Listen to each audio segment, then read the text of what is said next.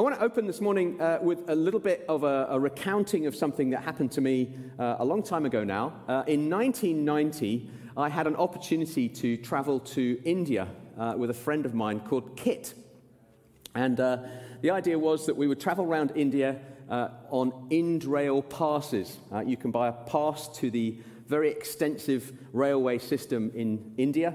and what we did was we went to the Indian embassy in Holborn in London, uh, and we queued up, and uh, that was a whole drama all in itself.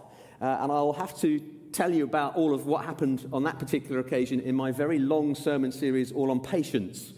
Uh, I, am telling you now, that really, really exercised our patience. It's a very tortuous process. However, we got our visas, and then around about mid April 1990, when I was 22, um, uh, we flew out to Bombay as it was then known. It's now called Mumbai, uh, but it was Bombay then. And uh, we flew out there, and it was kind of like an overnight flight.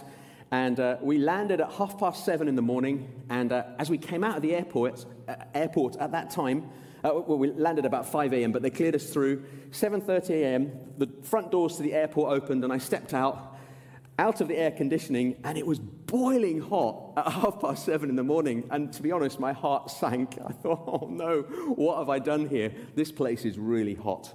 And so I caught the train uh, from near the airport into the center of Bombay. And uh, one of the first things I noticed was that none of the trains have any, any doors. I don't know if they do now, but they didn't then, because uh, it's just too hot. Well, I have doors because they make you hotter. So they just didn't have any doors. And we're whisking along through these suburbs at 40 miles an hour, no doors. Um, so we get into the center of Bombay and we find our hotel, and it's down this side street, and it's you know three stories up.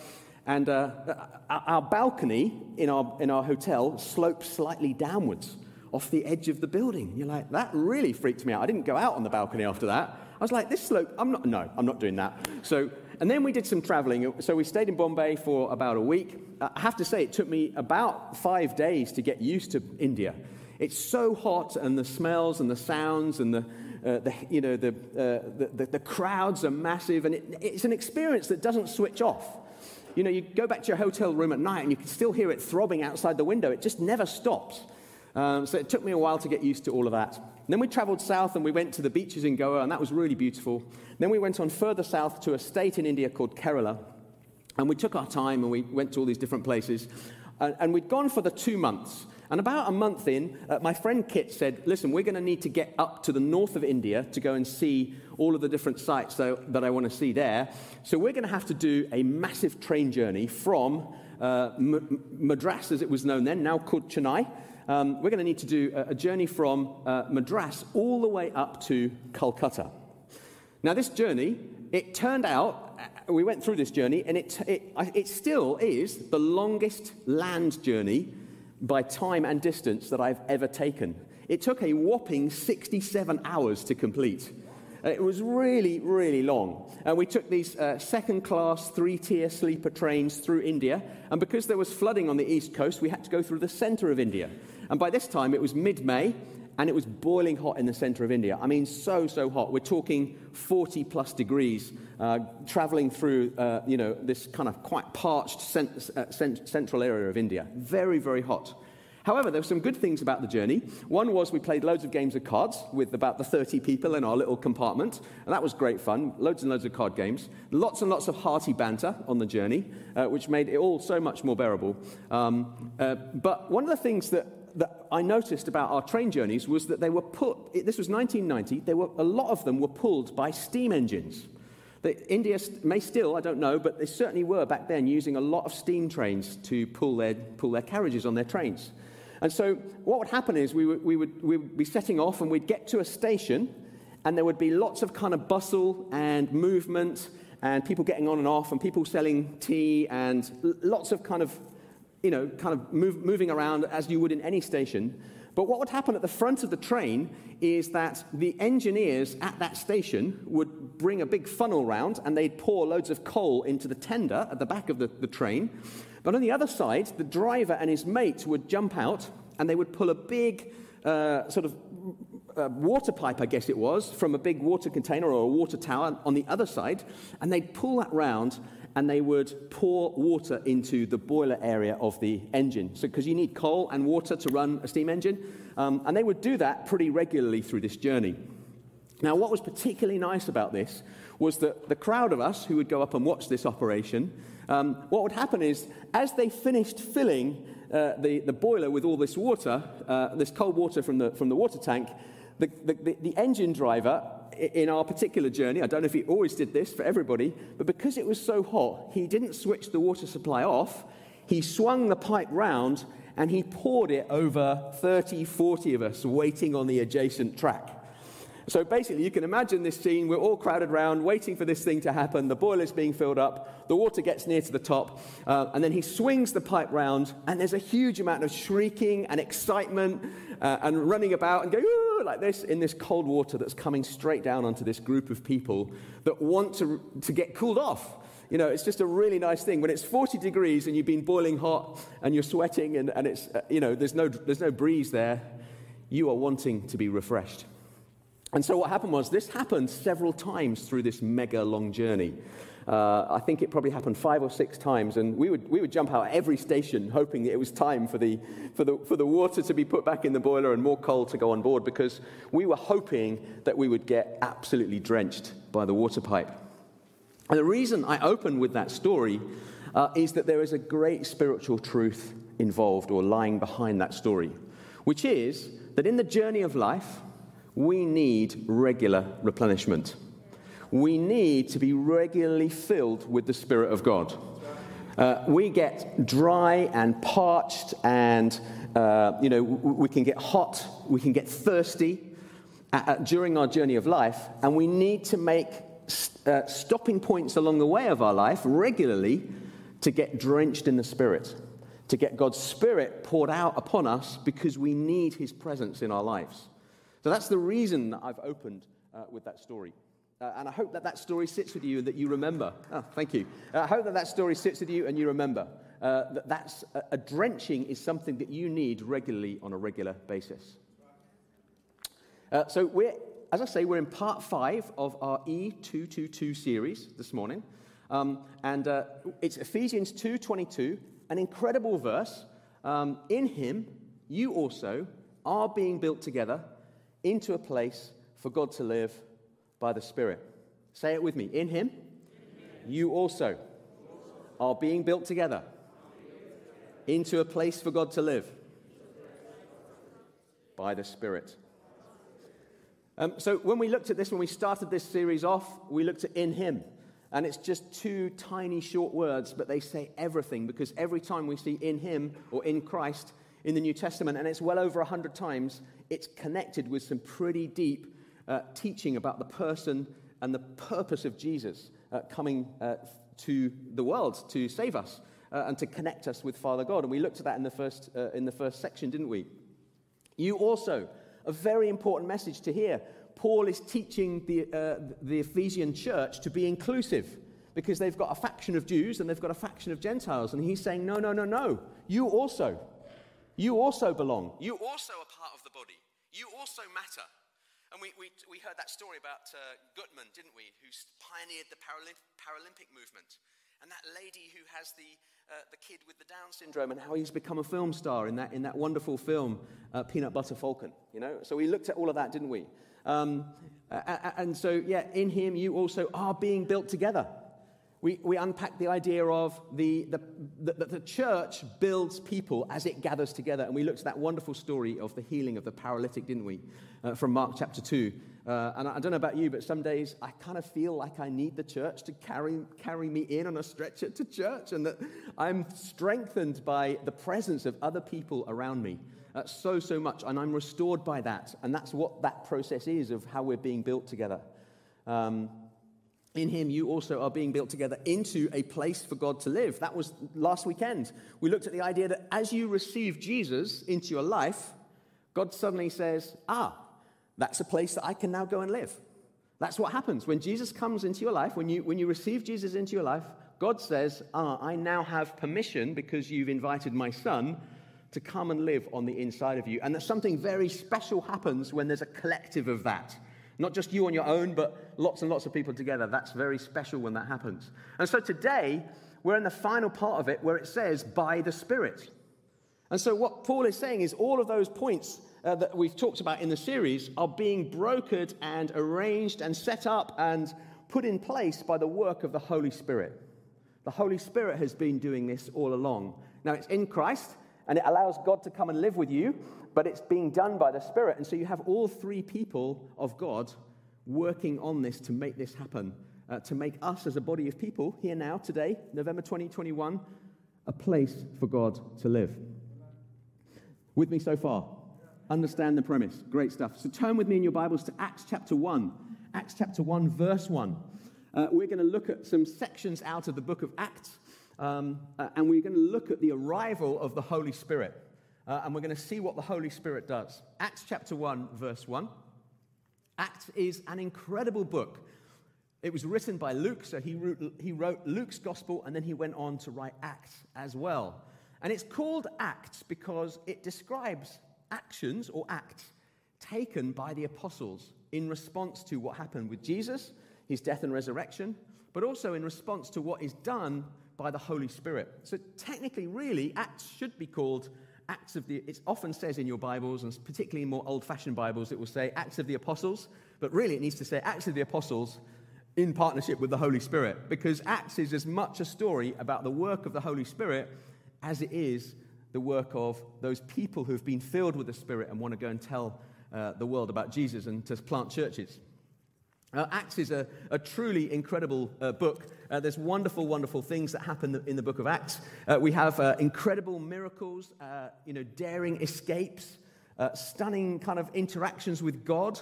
Um, you, you, know, there's just amazing things that go on in the book of Acts. Um, you know, sometimes I think Acts is a book full of sermons and uproar. You know, there's sermons that, as for as many people who are saved and set free in the book of Acts through the sermons in the book of Acts, there are as many riots and uproars as well. And, and you know, if you just take three hours one day and one, you know, one Saturday morning and decide to read through the book of Acts, you will be struck by sermon, response, sermon, riot, sermon, earthquake, sermon, people set free, sermon. And it seems to be a series of sermons that provoke incredible uh, responses uh, in, in people uh, whenever they hear the word of God.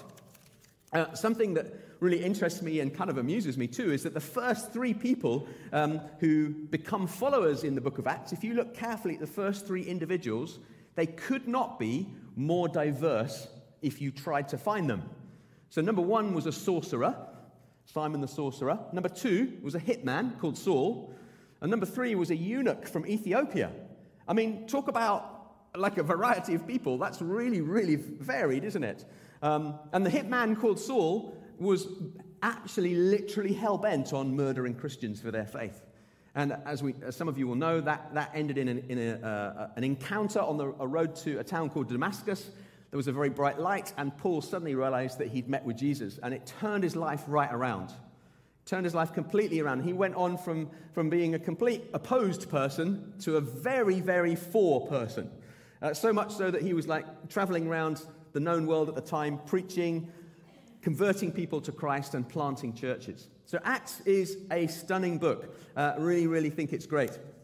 So, we're going to uh, uh, jump straight into Acts uh, chapter 1, verse 1. Uh, we're just going to pick it up from, from the very beginning of Acts. Uh, read along with me. In my former book, Theophilus, I wrote, and that's Luke, about all that Jesus began to do and teach until the day he was taken up to heaven after giving instructions through the Holy Spirit to the apostles he had chosen. After his suffering, he presented himself to them and gave many convincing proofs that he was alive. He appeared to them over a period of 40 days and spoke about the kingdom of God. On one occasion, while he was eating with them, he gave them this command Do not leave Jerusalem, but wait for the gift my father promised, which you have heard me speak about. For John baptized with water but in a few days, you will be baptized with the Holy Spirit.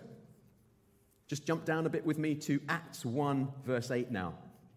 And then Jesus says this But you will receive power when the Holy Spirit comes on you, and you will be my witnesses in Jerusalem and in Judea and Samaria and to the ends of the earth. And then if you just jump one chapter ahead to Acts chapter 2, we're going to look at the first four uh, verses in Acts chapter 2 as well. And that will be our passages of scripture for today. When the day of Pentecost came, they were all together in one place. And suddenly a sound like the blowing of a violent wind came from heaven and filled the whole house where they were sitting. They saw what seemed to be tongues of fire that separated and came to rest on each of them. All of them were filled with the Holy Spirit and began to speak in other tongues as the Spirit enabled them. Holy Spirit, I just pray this morning that people would receive from your word. I pray that this place would be filled with your presence, Holy Spirit. I pray that the Spirit would be, begin to move even now, just touching people's hearts. Thank you, Holy Spirit, for who you are. Amen. I want to give you an illustration of how the Holy Spirit works. Uh, it's an illustration I heard many years ago uh, from Nicky Gumbel, who is the senior pastor at Holy Trinity Brompton Church in London. And they're the church that have brought us the Alpha and a lot of other great things as well. Fantastic church and great ministry. And on the Alpha course, he gives a great explanation of how the Holy Spirit works. Let me, let me explain how it works. So, the day that you decide to become a follower of Jesus, what happens is it's like the pilot light in a boiler system has been lit on the inside of you, kind of in your heart. That, you know, like in the old days where a, where a boiler used to have a little window and you could kind of look through. I don't know if you see that now. That modern boilers have covered that up and you can't see the pilot light. But there is a pilot light there. And um, in the old days, there was a little window and you could check whether the boiler was actually on at all by checking to see if the pilot light was burning. So the day that you received Jesus, the Holy Spirit jumped onto the inside of you. He made you a new creation and he started the boiler of you, spiritually speaking. Okay? Uh, and that pilot light sits there, and you are on and activated, and you have the Spirit on the inside of you. That's what happens when you become a Christian. Okay? Now, Nicky Gumbel's illustration is that when we get filled with the Spirit, that's a slightly different thing. That's not just the, the pilot light on the inside sitting there, kind of waiting for something to happen. That's that there's a call being placed on that boiler. Uh, that there's a need for hot water to the taps, or that there's a need for hot water in the radiators. And uh, the boiler comes on, and there's that whoosh sound, isn't there, uh, from the boiler? And there's heat and energy through the system. There is power being sent around the house uh, for whatever need that there might be. And so that illustration is a really good illustration of what happens with the Holy Spirit. The Holy Spirit comes and jumps onto the inside of you. The moment you decide to follow Jesus, you have the pilot light there, and, and you are a new creation. And that's the subject of another sermon and another discussion some other time. But just if we just accept that that's what's happened spiritually, but when you get filled with the Spirit, it's like the boiler is turned on, and there's a big whoosh sound, and there's power and energy uh, to your life. And we would call that baptism in the Spirit, being baptized in the Spirit. You're with me so far? You understand the concept? Great stuff. Uh, so, we're going to talk about just briefly three things uh, that happen uh, when you are filled up with the Holy Spirit. Three things, okay? Uh, and they all begin with the letter P. The first one is presence, the second one is power, and the third one is purpose. Presence, power, purpose. Those are the three big, I would call those the big three of what happens when you're filled with the Spirit. So let's talk about presence for a minute. Now, each of our baptismal candidates today, uh, you saw them climb up on here uh, and then come into this pool here, and then you saw that they were dipped under the water completely, weren't they? Um, you know, we have this kind of thing amongst pastors where we kind of make sure that we're actually dunking people properly under the water. We don't want an ear left unsaved you know, or unbaptized. Sorry, you're still going to be saved. I'm getting that completely wrong. Um, but we don't want any part of you to be unsanctified by the baptism process, okay? So we make sure that you go down in the water. We really do. But we make it quick and we make it kind and we ask you to hold your nose and all the rest of it. My point is, there is no doubt in each of our baptism candidates' minds that they have been through an experience because they got totally immersed. They were totally put under the water, weren't they? And then they came out kind of shaking the, shaking the water out of their hair and, and so on. And so, as people are laid in, in the waters of baptism and go completely under, Holy Spirit baptism is a completely immersive experience. you know when you've been filled with the Holy Spirit. And here's my thing I'm not sure everybody in BCC has been filled with the Holy Spirit. And I, I, listen, this is not a criticism, this is not uh, looking back on the past and saying a failure in teaching. Not at all. That is not, not what I'm coming from whatsoever. I'm simply saying that I think that many of us have come from different streams and traditions and backgrounds, and uh, perhaps we haven't had that opportunity. That's much more the truth. And I know that there are some people here who definitely have been baptized in the Spirit. And what we're going to do at the end of our service shortly, I'm not going to speak for very long today, is we're going to give you an opportunity to be filled with the Spirit this morning and to be baptized in the Holy Spirit. And, and, our prayer is that you would receive something of the experience of who God is enveloping you spiritually, just as the water enveloped our baptism candidates like with water. That's our, that's our heart. And so, you know, to that end, um, I put a call out to our prayer ministry team earlier this week, and a lot of them came out, and we have prayed over every single seat in this place that the Spirit would be strong and that you'd have an experience and an encounter with the Holy Spirit this morning. So then the first one is presence. That when you're baptized in the Spirit, you get a strong sense of God's presence around you. And it's all enveloping. And you, it's unmistakable. You know that it happened to you, just as you know that you got wet the day you got baptized. So that's the first thing. The second thing to say um, is that uh, you need power. You need power. And when you are filled up with the Holy Spirit and baptized in the Spirit, you receive power from God. There's no two ways about it. Now, you might feel, have different feelings connected with that. Sometimes you might be completely kind of transported away to, it feels like you're in heaven. Sometimes you might be prompted to cry. Some, some people are even prompted to laugh. Some people feel trembly. Some people feel that they get hot. There's lots of different manifestations of that. But what God is doing, no matter what the feelings are, is He's putting power through you. He's putting power into you. Um, Chloe and I have had the, uh, the benefit and the pleasure and also the hard work of uh, taking uh, limitless, uh, sorry, kids uh, on Limitless Youth Camp and also on weekends and not just in BCC, you know, different conferences over the years. And, you know, we've been doing that for a decade uh, here and there with young people. and what always in, what's kind of fascinating to see is that young people, certainly in the last five years, they'll go into a session on a camp and they'll get filled up and charged spiritually with the Holy Spirit and when you look outside the venue, there's tables and tables of mobile phones being charged with mains power from the mains. And I've always thought that that's kind of an interesting picture because, you know, you know, you know what it's like when your phone runs out of power, don't you? And you're down to 3%. That is, that is annoying, isn't it? And when you see that little red little symbol on your phone that you're kind of about to, the phone's about to die, you make it a priority to go and get plugged in, don't you? You go and find a socket. In fact, sometimes people even come to me here and say, Pastor Nick, is there a socket I can use? And I'm like, yeah, yeah, just near the back, go and find something, you know. You need to be plugged in to the power of God in order to function. And the, when you are baptized in the Spirit, you get a massive dose of power on the inside of you from God. It's very important that we do that. And here's, here's, here's the thing that I've observed. So many of us as believers, we wander around on about 3% power from God. And we subsist on that level of power all the time in our lives. And we kind of constantly just about managing. I'm not sure that God intended for that to be the case. I think God intended it to be a bit like my railway journey, where there would be regular stops along the way. You would get off and you would be absolutely drenched in the presence of God, uh, and that you would have a huge amount of power from Him all the time. You know, actually, we should be praying, God, fill me up with the Spirit every day. You know, maybe even every half day. Are you with me? Are you understanding the picture here? Do not try and live on 3% power in your spiritual life. Get plugged into the Spirit because the Spirit will bring you power. So, first thing to say, presence. Second thing to say, power. And then the third thing to say is purpose.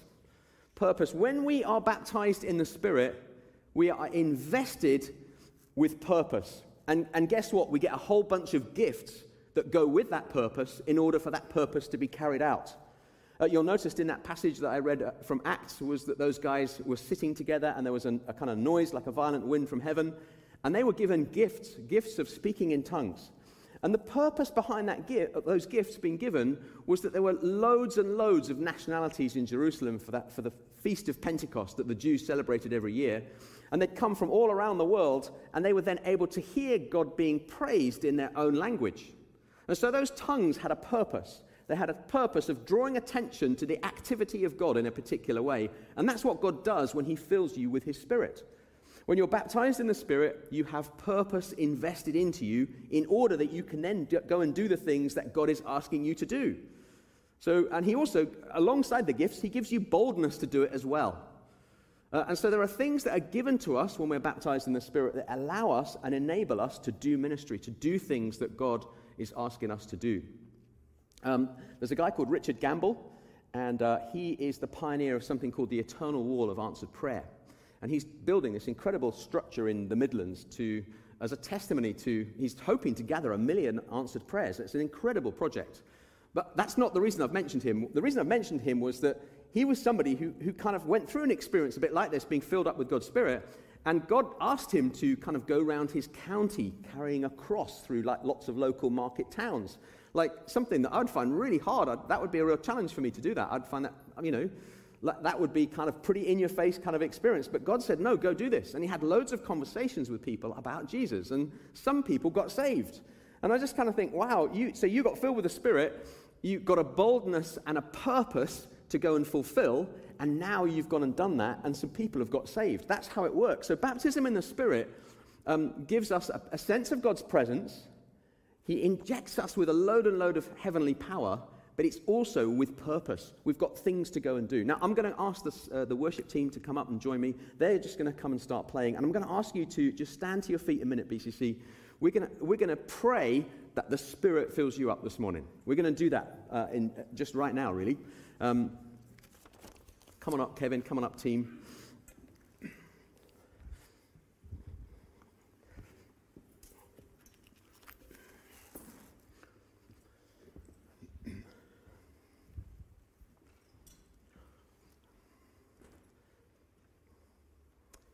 It's the presence of God, it's the power of God, and it's the purpose of God.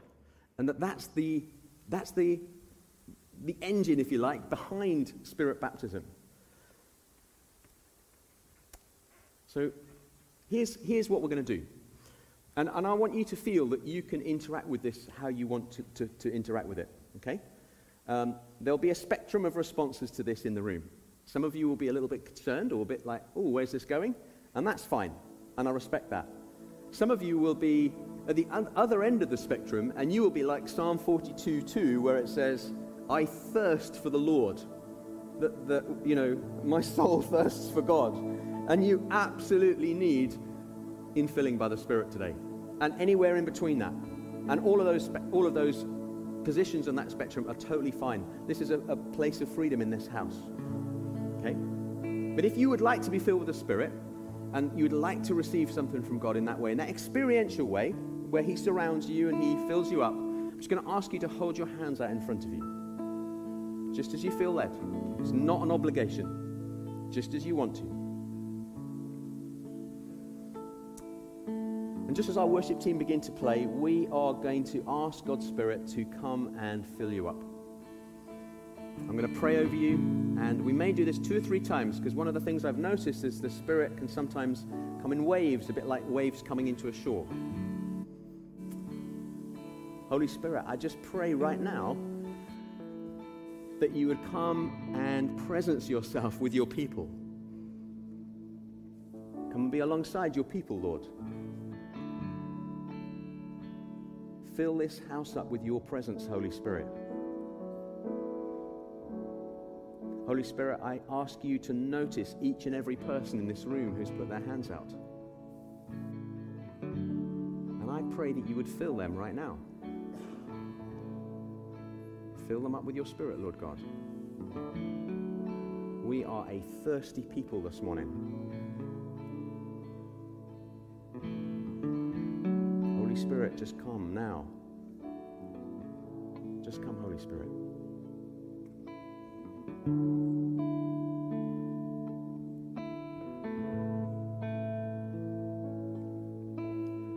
some of you uh, Christians who are in the room, you've maybe been a Christian for a while, you may know about spiritual gifts. You may have a heavenly language. And without shouting that out, just maybe start to speak to God in your heavenly language. That's completely appropriate. Just where you are in your chair, if you've got a heavenly language, then just speak that out to God right now. Holy Spirit, would you descend into this place and rest on us?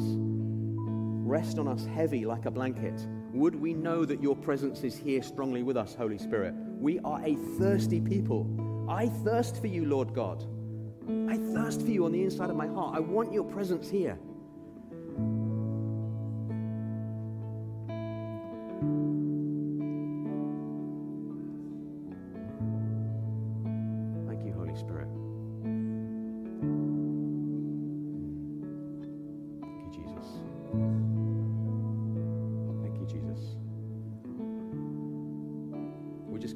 Again, Holy Spirit, just come into this room right now. Just fill your people. Fill your people, Holy Spirit.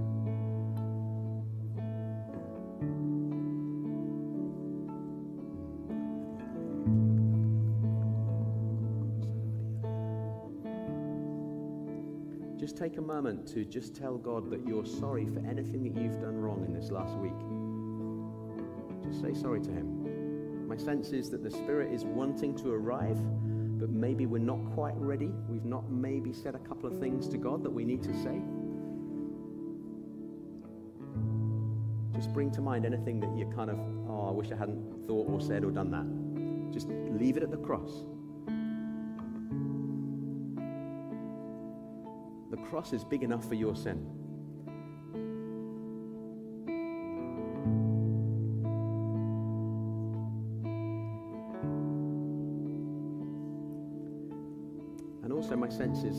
There's somebody or some people you might need to forgive, just let them go to God now.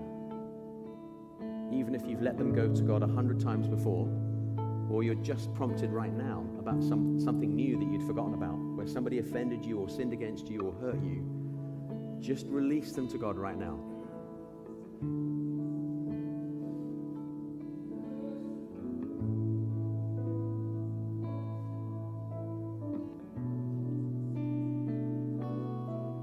Spirit, would you just step into this room right now? Just come, Holy Spirit.